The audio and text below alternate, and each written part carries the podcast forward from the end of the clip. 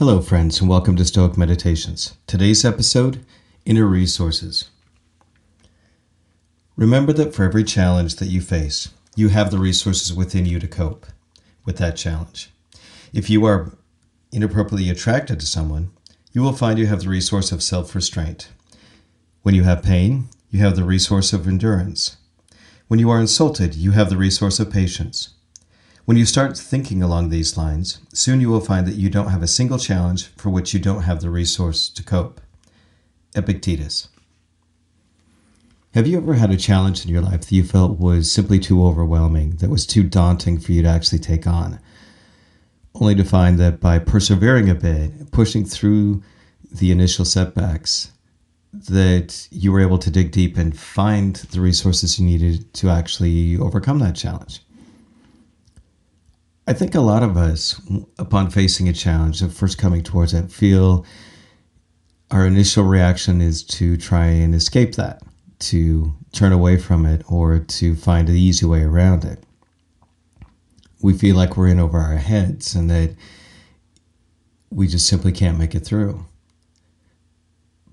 But I think that if we're able to stop and look at a challenge and catalog the skill set that we need to actually face it, and work on developing those attributes, I think we would be much more able to face that challenge and face it with confidence. I think too many of us in our daily lives, we simply go along without doing something like this, without doing an exercise like this. Maybe we are struggling with something in our jobs, and rather than sitting down and saying, Hey, what do I need for this? For example, if you were a manager at a, a company and you were struggling to get a project finished. Maybe the skills that you need are to work on your organization. Maybe your skills are having more empathy for your employees. Maybe you need to develop the skill set of leadership.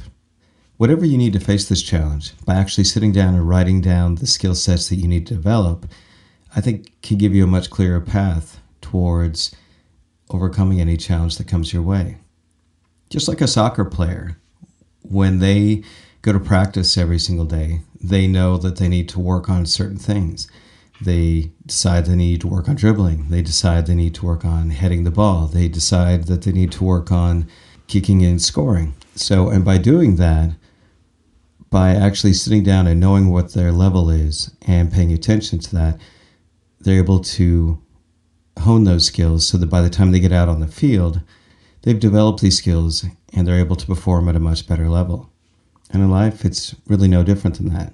And the thing is, is that you may sit down and write down some of these skills and feel like you are very inadequate. And that's okay. You're going to fail when you first try to improve your skills on certain things. But this is a great way to practice those skills and to make them stronger. So the next time you face a challenge, sit down and use your rational mind. Think through the skill sets that you need to develop and come up with a plan to develop those skills and then you'll be able to face your challenges confidently and rationally.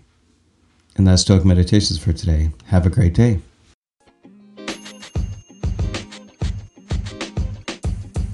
The podcast you just heard was recorded with Anchor. If you want to make your own, download the Android or iOS app completely free from anchor.fm slash podcast. That's anchor.fm slash podcast.